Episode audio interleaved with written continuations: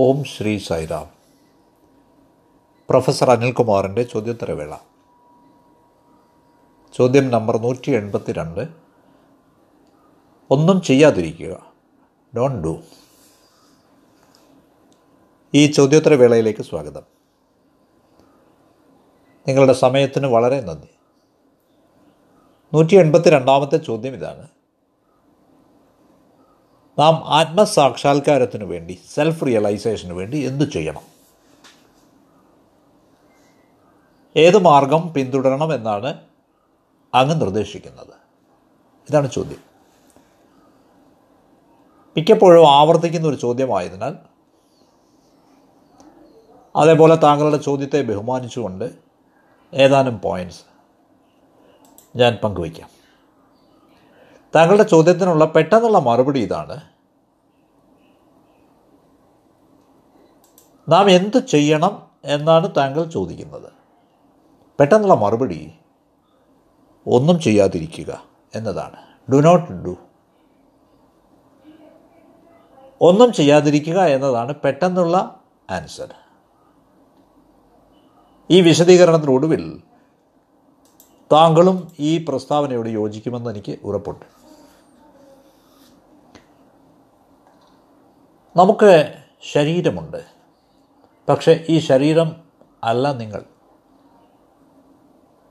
നാം ഈ ഉദാഹരണത്തെപ്പറ്റി മിക്കപ്പോഴും പറയാറുണ്ട്. ഒരു വൃത്തമുണ്ട്, അതിൻ്റെ കേന്ദ്രവും സങ്കല്പിക്കുക. ഒരു വൃത്തത്തിന് രണ്ട് ഭാഗങ്ങളുണ്ട്. ഒന്ന് വൃത്തപരിധി, സർക്കംഫറൻസ്. രണ്ട് അതിൻ്റെ സെൻറ്റർ പോയിൻ്റ്, കേന്ദ്രബിന്ദു. ശരീരം എന്നത് നിങ്ങളുടെ പരിധിയാണ്, സർക്കംഫറൻസ് ആണ്. അതേസമയം നിങ്ങൾ കേന്ദ്രത്തിലാണ്, you are at the centre. ഇത് എപ്പോഴും മനസ്സിൽ ഓർത്തിരിക്കണം. തന്നെയുമല്ല, ഈ ശരീരം എന്നത് ഒരു ഹൗസാണ്, വാസസ്ഥലമാണ്. ഹോം പോലുമല്ല, ഗൃഹം പോലുമല്ല. ഹോമല്ല, ഹൗസാണ്. നമ്മുടെ വാസസ്ഥലമാണ്, അബോർഡാണ്. അത്രയേ ഉള്ളൂ. പക്ഷേ മനസ്സ് വിശ്വസിക്കുന്നത് അത് ശരീരമാണെന്നാണ്. അതാണ് പ്രശ്നം. നിരവധി വർഷങ്ങളായി, അഥവാ കഴിഞ്ഞ ജന്മങ്ങളായി നാം ശരീരവുമായി ഇങ്ങനെ താദാത്മ്യം പ്രാപിച്ചിരിക്കുകയാണ്. ഇതിനെയാണ് അധ്യയനം അഥവാ മതിഭ്രമം, ഇല്യൂഷൻ അഥവാ പ്രൊജക്ഷൻ, അധ്യാരോപം എന്ന് വിളിക്കുന്നത്. അപ്പോൾ നാം പരിധിയുമായി താദാത്മ്യം പ്രാപിച്ചിരിക്കുകയാണ്, പെരിഫറിയുമായി, അത് ശരീരമാണ്. നാം സെൻറ്ററുമായി, കേന്ദ്രവുമായി സ്വയം തിരിച്ചറിഞ്ഞിട്ടില്ല. കേന്ദ്രം എന്നത് കോൺഷ്യസ്നെസ്സാണ്, പ്രജ്ഞയാണ്. ഇത് നമ്മുടെ ശീലമായിരിക്കുകയാണ് എന്ന് വ്യക്തമാണ്. എന്തുകൊണ്ടെന്നാൽ ഈ നിരന്തരമായ സ്ഥിരമായുള്ള ഈ അസോസിയേഷൻ കാരണം, സ്ഥിരമായിട്ടുള്ള ഈ അടുപ്പം കാരണം, ഇനി അജ്ഞത കാരണം ഈ ശരീരവുമായുള്ള ഐഡൻറ്റിഫിക്കേഷൻ, ബോഡി ഐഡൻറ്റിഫിക്കേഷൻ, ഇതാണ് പിശക്. തെറ്റവിടെയാണ്.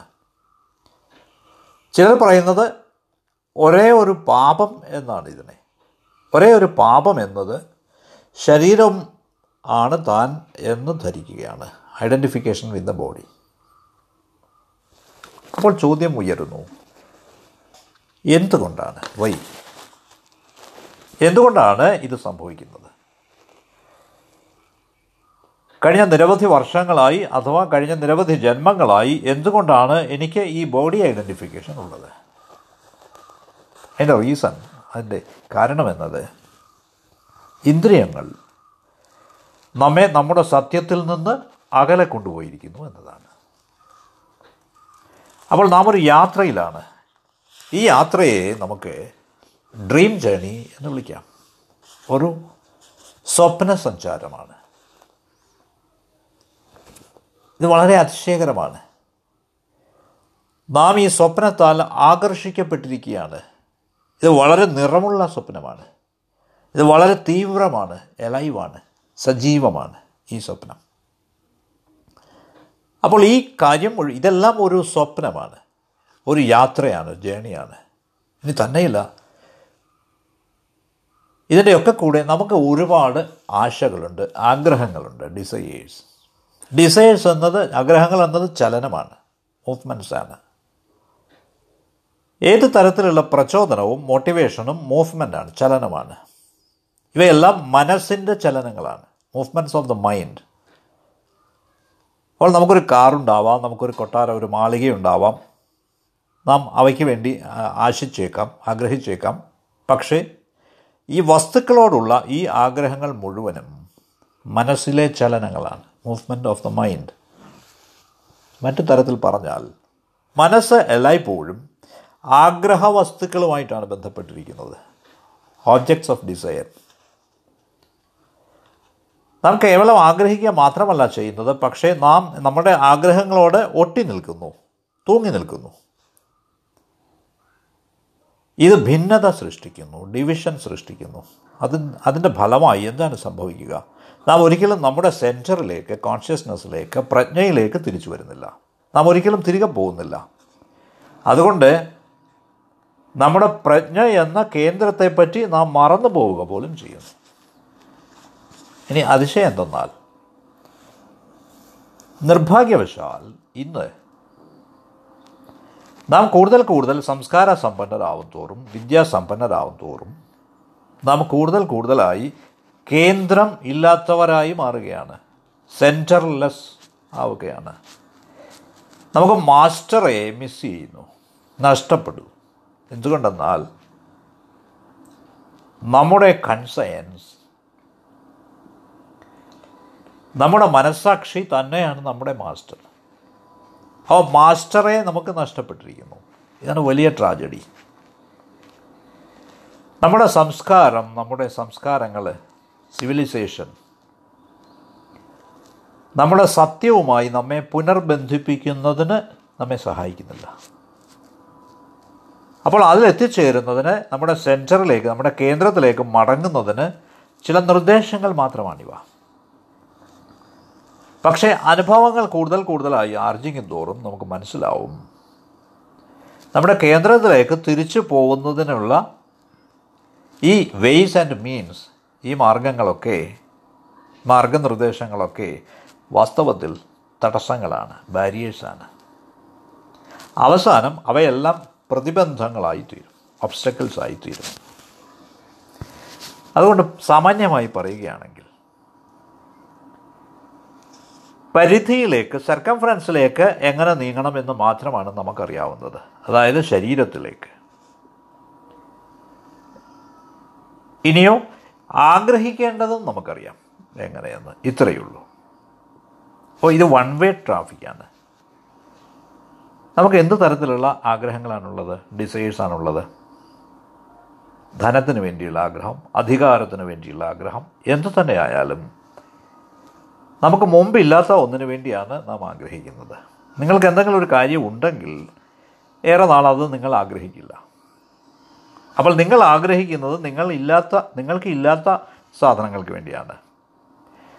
കാരണം ഭാവിയിൽ അവ സമ്പാദിക്കുന്നതിന്, അത് നേടുന്നതിന് കഴിയും, അതിനൊരു സാധ്യതയുണ്ട് എന്ന് വിചാരിച്ചിട്ടാണ്.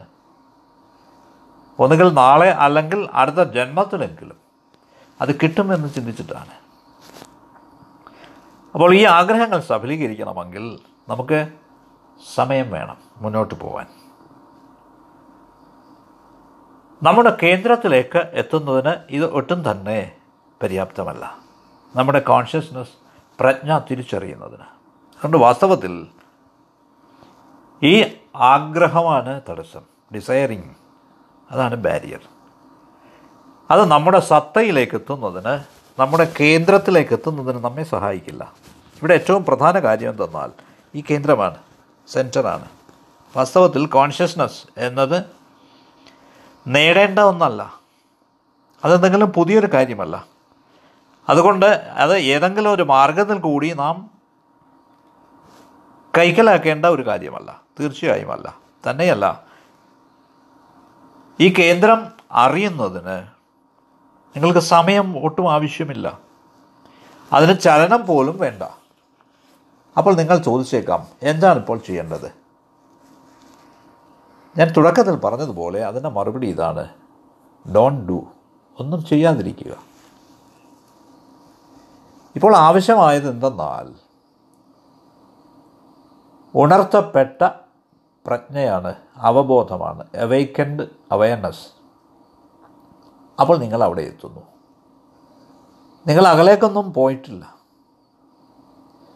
നിങ്ങൾക്ക് നിങ്ങളുടെ അവബോധത്തെപ്പറ്റി, അവയർനെസ്സിനെ പറ്റി അവബോധമില്ലായിരുന്നു, അത്രയേ ഉള്ളൂ. ഇതേപോലെയാണ് എനിക്ക് എൻ്റെ പോക്കറ്റിൽ ഒരു പേനയുണ്ട്, പക്ഷേ ഞാൻ എല്ലായിടത്തും പുറത്തെല്ലായിടത്തും പേനയ്ക്ക് വേണ്ടി തിരയുന്നു. എൻ്റെ പോക്കറ്റിൽ പേനയുണ്ട് എന്ന് തിരിച്ചറിയുന്നതിന് വാസ്തവത്തിൽ സമയം ആവശ്യമുണ്ടോ? എന്തെങ്കിലും ചലനം ആവശ്യമുണ്ടോ? ഇല്ല. പേന നേരത്തെ തന്നെ എൻ്റെ പോക്കറ്റിലുണ്ടെന്ന് തിരിച്ചറിഞ്ഞാൽ മാത്രം മതി. ഇതേപോലെയാണ് അവബോധം, അവയർനെസ്. അപ്പോൾ നാം എവിടെയും പോയിട്ടില്ല. എന്തുകൊണ്ടെന്നാൽ ആ റിയാലിറ്റി, നമ്മുടെ ഉണ്മ, സത്ത, അതവിടെ തന്നെയുണ്ട്. പക്ഷേ നാം അവയെപ്പറ്റി, അതിനെപ്പറ്റി അവബോധമില്ലാത്തവരാണ്, നമ്മുടെ ഈ സ്വപ്നങ്ങൾ മൂലം. ഇതുകൊണ്ടാണ് ബാബ പറയുന്നത്, ഒന്ന് ദിവാ സ്വപ്നമാണ്, ഡേ ഡ്രീമാണ്, മറ്റൊന്ന് നൈറ്റ് ഡ്രീമാണ്, രാക്കിനാവാണ്. ജീവിതം സ്വപ്നമാണ്. Life is a dream. Realise it. അതിനെ സാക്ഷാത്കരിക്കുക. ഇങ്ങനെയാണ് ഭഗവാൻ പറയുന്നത്. അതുകൊണ്ട് നമുക്ക് ഉടനടി തന്നെ പറയാം, നിങ്ങളുടെ സത്ത, നിങ്ങളുടെ ബീയിങ് അഥവാ നിങ്ങളുടെ കേന്ദ്രം ഇവിടെയാണ്, ഇപ്പോളാണ്, ഹിയർ ആൻഡ് നൗ, അത്രയേ ഉള്ളൂ. അതിനെ ഒരു ആഗ്രഹ വസ്തുവാക്കി മാറ്റാനാവില്ല. നിങ്ങളുടെ പ്രജ്ഞയ്ക്കായി, കോൺഷ്യസിനായി കോൺഷ്യസ്നെസ്സിനായി നിങ്ങൾ ആശിക്കേണ്ടതില്ല, ആഗ്രഹിക്കേണ്ടതില്ല. നിങ്ങളുടെ സത്തയ്ക്കായി, ബീയിങ്ങിനായി നിങ്ങൾ ആഗ്രഹിക്കേണ്ടതില്ല. കാരണം നിങ്ങൾ ഓൾറെഡി അതാണ്, നേരത്തെ തന്നെ അതാണ്, അത്രയേ ഉള്ളൂ. നിങ്ങൾ ചെയ്യേണ്ടത് ഈ അന്തരയാത്ര പോകണം, അത്രമാത്രം. ഒന്നും പുറത്ത് തിരയേണ്ടതില്ല, നിങ്ങളൊന്നും തേടേണ്ടതില്ല. കാരണം അത് നേരത്തെ തന്നെ അവിടെയുണ്ട്. You are already that. നിങ്ങൾ നേരത്തെ തന്നെ അതാണ്. ഇപ്പോൾ സംഭവിച്ചിരിക്കുന്നത് എന്തെന്നാൽ, നാം കേന്ദ്രത്തിൽ നിന്ന് അഥവാ കോൺഷ്യസ്നെസ്സിൽ നിന്ന് പെരിഫറിയിലേക്ക്, പരിധിയിലേക്ക്, ശരീരത്തിലേക്ക് നീങ്ങിയിരിക്കുന്നു. ഈ ശരീരം ആഗ്രഹ വസ്തുവിനെ സൃഷ്ടിക്കുന്നു. അപ്പോൾ നാം അതിനെ നേരെ തിരിയുന്നു. അപ്പോൾ എന്താണ് പരിഹാരം? നാം തിരിച്ചുവിടണം, റിവേഴ്സ് ചെയ്യണം. ഈ പ്രക്രിയ തിരിച്ചുവിടണം. പെരിഫറിയിൽ നിന്ന്, പരിധിയിൽ നിന്ന് അഥവാ ശരീരത്തിൽ നിന്ന് സെൻറ്ററിലേക്ക് അഥവാ പ്രജ്ഞയിലേക്ക്, കോൺഷ്യസ്നെസ്സിലേക്ക് പോകണം. അതിനുവേണ്ടി എന്തെങ്കിലും ഒരു ആഗ്രഹ വസ്തു സൃഷ്ടിക്കേണ്ടതില്ല. ആഗ്രഹങ്ങളെല്ലാം നിലയ്ക്കുമ്പോൾ മനോചലനവും നിലയ്ക്കുന്നു. അപ്പോൾ നിങ്ങൾ അവിടെ എത്തുന്നു. നിങ്ങൾ നേരത്തെ തന്നെ അവിടെയാണ്. When desiring stops, the mental movement stops and you are there. അതുകൊണ്ട് സുഹൃത്തുക്കളെ, ഈ നോൺ ഡൂയിങ്, ആ കർമ്മം ആണ് സെൻറ്ററിൽ, കേന്ദ്രത്തിലേക്ക് എത്തുന്നതിന് നിങ്ങൾ അനുഷ്ഠിക്കേണ്ട കർമ്മം. Non doing is the all the doing you need. Non doing, ഈ അകർമ്മം, ഇതാണ് കേന്ദ്രത്തിലേക്കുള്ള മാർഗം. അതുകൊണ്ടാണ് തുടക്കത്തിൽ തന്നെ പറഞ്ഞത് ഡോൺ ഡു എന്ന്. ആയി തീർന്നുകൊണ്ടല്ല, അതായി മാറിയിട്ടാണ് നിങ്ങൾ അതേപ്പറ്റി അവബോധം നേടുന്നത്. ഓ യു ആർ ബീയിങ്, നിങ്ങൾ അസ്തിത്വമാണ്, അത്രമാത്രം. അവിടെയാണ് മുഴുവൻ നേട്ടവും കിടക്കുന്നത്. You are not going to become anything. ഒന്നും തന്നെ ആയിത്തീരാൻ പോവുകയല്ല നിങ്ങൾ. അപ്പോൾ മനസ്സിങ്ങനെ ചോദ്യം ചെയ്തുകൊണ്ടേയിരിക്കും, എന്താണ് ചെയ്യേണ്ടത്, എന്താണ് ചെയ്യേണ്ടത്? ഒന്നും വേണ്ട. No no doing at all. ഒന്നും ചെയ്യേണ്ടതില്ല. No doing. വാസ്തവത്തിൽ നാം ക്ഷീണിച്ചിരിക്കുകയാണ്, അതും ഇതും ചെയ്ത് നാം അവശരായിരിക്കുകയാണ്. നിങ്ങൾ ഇത് തന്നെ ചെയ്തുകൊണ്ടിരുന്നാൽ എന്താണ് സംഭവിക്കുന്നത്? ഈ ടെക്നിക്ക് നമ്മുടെ പ്രായം ചെന്ന മുതിർന്ന ആളുകൾ പറയുന്നതാണ്. വരൂ, ആവർത്തിച്ച് ആവർത്തിച്ച് ഇടയ്ക്കിടെ ഇത് തന്നെ ചെയ്തുകൊണ്ടിരിക്കൂ. അപ്പോൾ എന്തു സംഭവിക്കും? നിങ്ങൾ തളരും. അപ്പോൾ ഇത് ചെയ്യുന്നത് നിങ്ങൾ നിർത്തും. അപ്പോൾ അത് നിങ്ങൾ ചെയ്യാതാവും. ഇത്രയേ ഉള്ളൂ. അപ്പോൾ എന്ത് ബാക്കിയാവുന്നോ അത് നിലനിൽക്കും. നിങ്ങൾക്ക് ചില ശീലങ്ങൾ നേരത്തെ തന്നെ ഉണ്ടാവും, നിങ്ങളത് ഉപേക്ഷിക്കാൻ തയ്യാറാവുന്നില്ല. അപ്പോൾ എന്താണ് സൊല്യൂഷൻ? വരൂ, വീണ്ടും വീണ്ടും അത് തന്നെ ചെയ്യൂ. വീണ്ടും വീണ്ടും നിങ്ങൾ തളരുന്നത് വരെ, ക്ഷീണിക്കുന്നത് വരെ. ഏത് പതിവ് ശീലത്തിൽ നിന്നും അത് നിങ്ങളെ ദൂരെ മാറ്റും. ഇനി ഞാൻ ഈ പ്രഭാഷണം മറ്റൊരു ദിശയിലേക്ക് കൊണ്ടുപോകാൻ ആഗ്രഹിക്കുകയാണ്. ഉദാഹരണമായി നടത്ത നോക്കുക. ദിവസം മുഴുവൻ നിങ്ങൾ നടക്കുകയില്ല. ഇനി നടക്കുകയേ ഇല്ലാത്തൊരവസ്ഥയിലേക്ക് നിങ്ങൾ വരാം. പിന്നീട് നിങ്ങൾ നടക്കുന്നതേ ഇല്ല. നിങ്ങൾ ചന്ദ്രനിലേക്ക് വേണമെങ്കിൽ പോകാം. അവിടെ നിങ്ങൾ എന്തു കാണും? ഒന്നുമില്ല, നത്തിങ്. അതുകൊണ്ട് നിങ്ങൾക്ക് ഉള്ളിൽ തന്നെ ഇരിക്കേണ്ടി വരും. അതുകൊണ്ട് നടത്തുകയാണെങ്കിലും ഒരു യാത്ര പോവുകയാണെങ്കിലും വാസ്തവത്തിൽ ഈ ഐഹിക ലോകത്തിൽ ഒന്നും തന്നെ പൂർണ്ണമാവില്ല. No action can be total. ഒരു കർമ്മവും പൂർണ്ണമാവില്ല. അപ്പോൾ ഉപസംഹാരം ഇതാണ്: എന്തെങ്കിലും എന്ത് ചെയ്യണം എന്തെങ്കിലും ചെയ്യണം എന്ന ചിന്ത കളയുക. നിങ്ങൾക്ക് ചെയ്യാനാവില്ല. You cannot do love. ഇല്ല, കാരണം ലവ് എന്നത്, പ്രേമം എന്നത് ഒരു ആക്ഷൻ അല്ല, കർമ്മമല്ല, പ്രവൃത്തിയല്ല. നിങ്ങൾ പ്രേമമാണ്, യു ആർ ലവ്. പക്ഷേ നിങ്ങൾക്ക് ആരെങ്കിലും വെറുക്കാനാവും. അപ്പോൾ പ്രേമവും വിദ്വേഷവും തമ്മിലുള്ള വ്യത്യാസം ഇതാണ്. ഹെയ്റ്റ് എന്നത് പൂർണ്ണമല്ല. നിങ്ങളുടെ സത്ത, ബീയിങ്, അതൊരിക്കലും ഹെയ്റ്റ് ആവില്ല, വിദ്വേഷമാവില്ല. എന്തുകൊണ്ട്? നമ്മുടെ സത്ത ഏതു സമയം വേണമെങ്കിലും പ്രേമമായി തീരാം. Being can become love at any time. ഈ വിദ്വേഷത്തിൻ്റെ കൊടുമുടിയിലെത്തുമ്പോൾ അത് കമ്പാഷനായി, കാരുണ്യമായി, പ്രേമമായി പരിവർത്തനം ചെയ്യപ്പെടുന്നു. അപ്പോൾ നമ്മുടെ ഉപസംഹാര ഉപസംഹാരം ഇങ്ങനെയാണ്: നോ ഡൂയിങ് അഥവാ no action can be total. ഒരു പ്രവൃത്തിയും പൂർണ്ണമാവുകയില്ല. നമ്മുടെ സത്തയ്ക്ക് മാത്രമാണ് പൂർണ്ണമാവാൻ കഴിയുന്നത്. Our being can be total. ഇത്രയേ ഉള്ളൂ. അപ്പോൾ ഈ സത്ത മാത്രമാണ് പൂർണ്ണമാവുന്നത്. പക്ഷേ നിങ്ങൾ ശ്രമിക്കുന്നത് നിങ്ങളുടെ കർമ്മം പൂർണ്ണമാക്കാനാണ്. നിങ്ങൾ അത്ര അഗാധമായി അതിലേക്ക് പോകുന്നു, അത്ര പൂർണ്ണമായി. എന്നിട്ടെന്ത് സംഭവിക്കുന്നു? പെട്ടെന്ന് ഈ ഡൂയിങ്, ഈ കർമ്മം, പ്രവൃത്തി നിലയ്ക്കുന്നു, പെട്ടെന്ന് നിൽക്കുന്നു. ഇത് ശ്രദ്ധിച്ചോളൂ. എന്ത് കാര്യവും പൂർണ്ണമായിട്ട് ചെയ്യുമ്പോൾ, അതിലേക്ക് പൂർണ്ണമായി നാം മുഴുകുമ്പോൾ നമുക്ക് മടുക്കുന്നു. We get disgusted. നാം ക്ഷീണിക്കുന്നു. അപ്പോൾ ഈ പ്രവൃത്തി നിലയ്ക്കുന്നു. അപ്പോൾ കേവല അസ്തിത്വം മാത്രം അവശേഷിക്കുന്നു. You alone are left. അതുകൊണ്ട് സുഹൃത്തുക്കളെ, ഒന്നും ചെയ്യാതിരിക്കുക. Don't do. എന്നിട്ടും നിങ്ങൾ പ്രവൃത്തിയിൽ നിർബന്ധിച്ച് നിൽക്കുന്നുണ്ടെങ്കിൽ, ശരി, വരൂ, തീവ്രമായി അത് ചെയ്യൂ, പൂർണ്ണമായി അത് ചെയ്യൂ. നിങ്ങൾക്ക് മടുക്കുന്നത് വരെ, ഈ കർമ്മം, ഈ പ്രവൃത്തി നിങ്ങൾക്ക് മടുക്കുന്നത് വരെ പരമമായി നിങ്ങൾ അതിൽ നിന്നും പുറത്തു കിടക്കും. നിങ്ങൾ ഒറ്റയ്ക്കാവും. ഈ സമയത്തൊരു വലിയ സെൻ മാസ്റ്ററുടെ ഒരു ഉദാഹരണം ഞാൻ നിങ്ങൾക്ക് തരാം.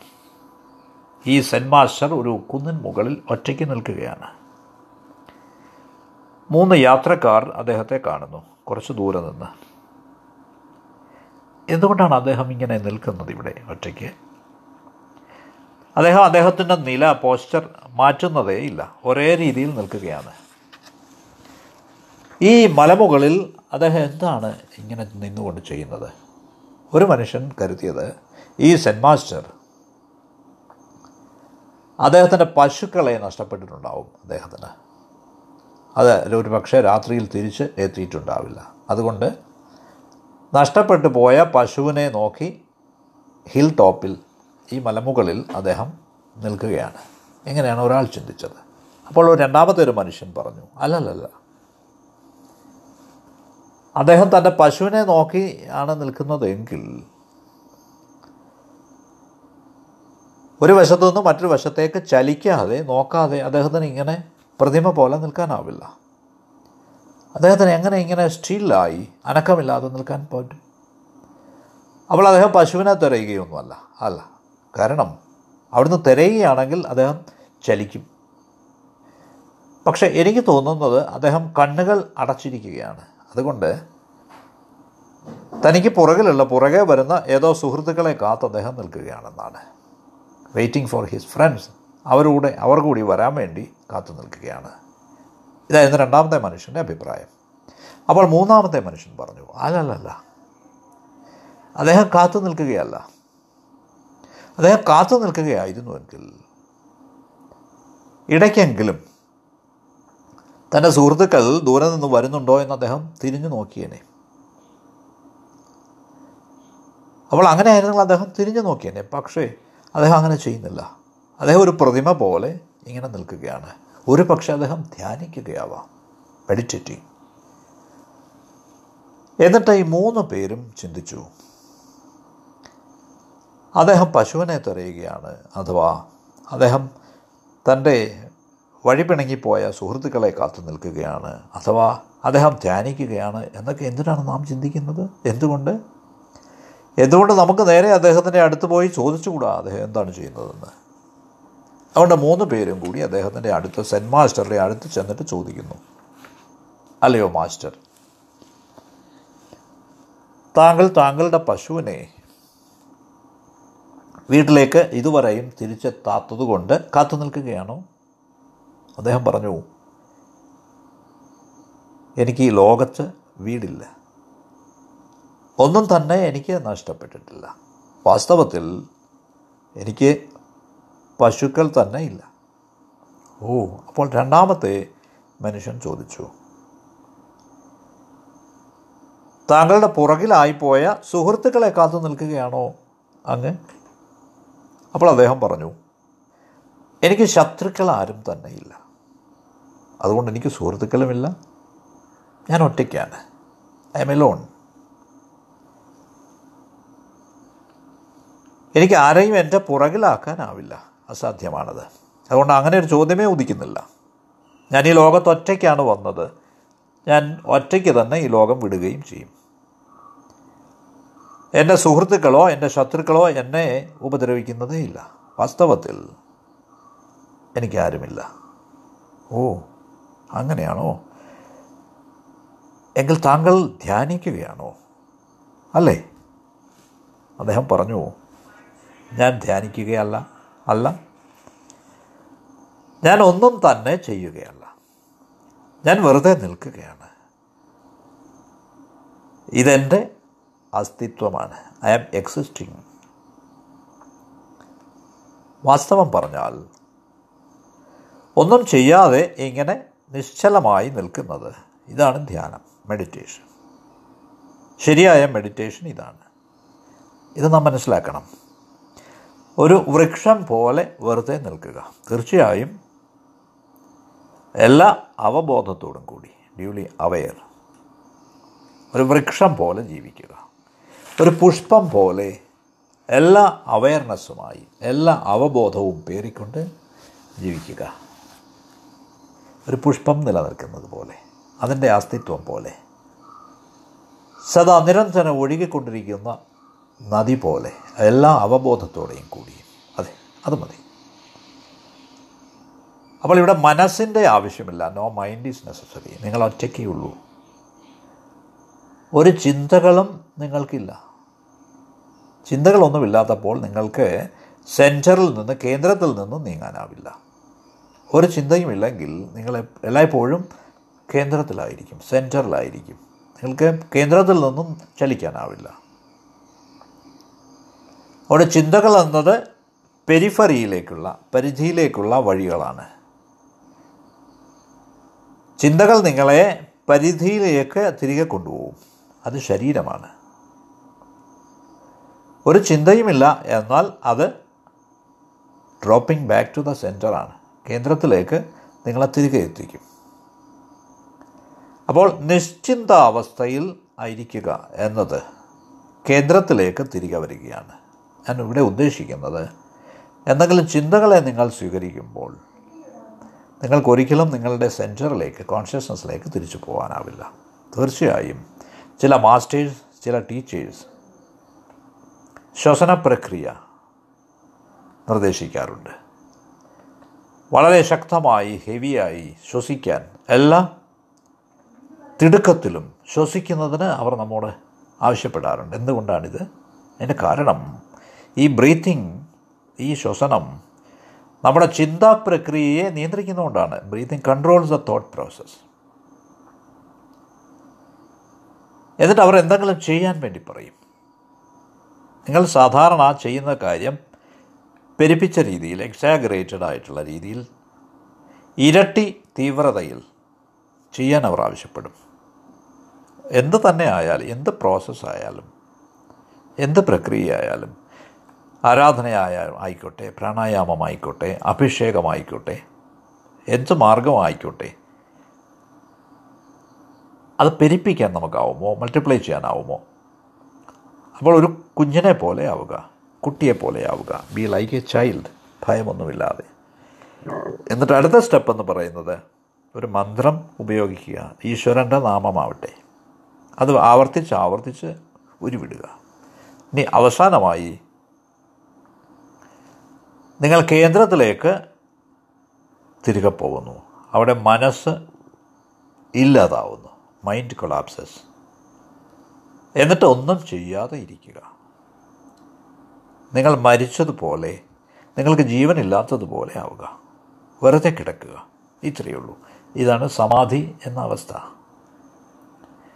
തീർച്ചയായും ഇത് മാത്രമല്ല ഒരേ ഒരു വഴി. പല പല മാർഗങ്ങൾ നിർദ്ദേശിക്കപ്പെട്ടിട്ടുണ്ട്, പക്ഷേ ഇത് അതിലൊരു മാർഗമാണ്. നിങ്ങളുടെ ശ്വസനം, ശ്വാസം നിരീക്ഷിക്കുക. എന്നിട്ട് എന്ത് തന്നെ പ്രക്രിയ, ഏത് പ്രക്രിയ ആയിക്കോട്ടെ, നിങ്ങൾ ചെയ്തുകൊണ്ടിരിക്കുന്ന പ്രക്രിയ പെരുപ്പിച്ച് ഇരട്ടി തീവ്രതയിൽ ചെയ്യുക. ഒരു മന്ത്രം ഉച്ചരിക്കുക. അവസാനം വെറുതെ കിടക്കുക. ചില മാസ്റ്റേഴ്സ് സജസ്റ്റ് ചെയ്യുന്ന രീതി ഇതാണ്. എന്തുകൊണ്ടെന്നാൽ അവരുടെ അനുയായികൾ എന്തെങ്കിലും ഒരു മാർഗം പറഞ്ഞു കൊടുക്കാൻ വേണ്ടി അവരെ ആവർത്തിച്ച് ആവർത്തിച്ച് നിർബന്ധിച്ചുകൊണ്ടിരിക്കുന്നതുകൊണ്ടാണ്. ഇതിൻ്റെ കാരണം മനസ്സൊരിക്കലും നിശബ്ദമാവില്ല എന്നതാണ്. അതിനെന്തെങ്കിലും ചെയ്യണം. അതെല്ലായ്പ്പോഴും ഒരു കാര്യം അല്ലെങ്കിൽ മറ്റൊരു കാര്യത്തിൽ ഇങ്ങനെ ലക്ഷ്യം വെച്ചുകൊണ്ടിരിക്കും. അതുകൊണ്ട് ഈ അനുയായികളെ സന്തോഷിപ്പിക്കാനാണ്, തൃപ്തരാക്കാൻ വേണ്ടിയാണ് ഈ മാസ്റ്റേഴ്സ് ഇങ്ങനെയുള്ള രീതികൾ നിർദ്ദേശിച്ചിരിക്കുന്നത്. അപ്പോൾ വാസ്തവത്തിൽ എന്താണ് നാം ചെയ്യേണ്ടത്? What to do? ഇതിൻ്റെ മറുപടി ഒന്നും ചെയ്യരുത്, ഒന്നും ചെയ്യാതിരിക്കുക എന്നാണ്. Don't do. വിശ്രമിക്കുക, സന്തോഷമായിരിക്കുക, അനുഗ്രഹീതരായിരിക്കുക, ആനന്ദത്തിലിരിക്കുക. കാരണം ഒന്നും തന്നെ നേടേണ്ടതായില്ല. കാരണം യു ആർ ഓൾറെഡി ദാറ്റ്. നിങ്ങൾ നേരത്തെ തന്നെ അതാണ്. അത് അകലത്തല്ല, നിങ്ങൾ കേന്ദ്രത്തിലാണ്, നിങ്ങൾ സത്തയാണ്. You are the being. നിങ്ങൾക്ക് നന്ദി. സായിരാം.